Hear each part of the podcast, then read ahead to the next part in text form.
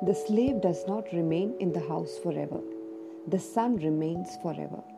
John 8, verse 35.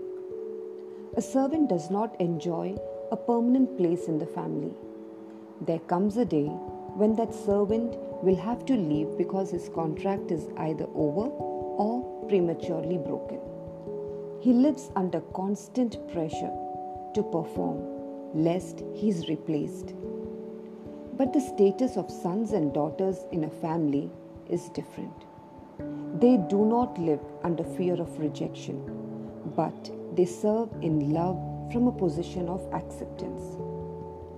Our Heavenly Father has shown us unmeasurable love for us to be accepted as His children. Once slaves to sin and enemies to God, through Christ Jesus, we have been accepted as heirs and children. The one who does not live in this identity will always strive to be accepted. Life is far more joyful when we are not constantly trying to win the approval of people.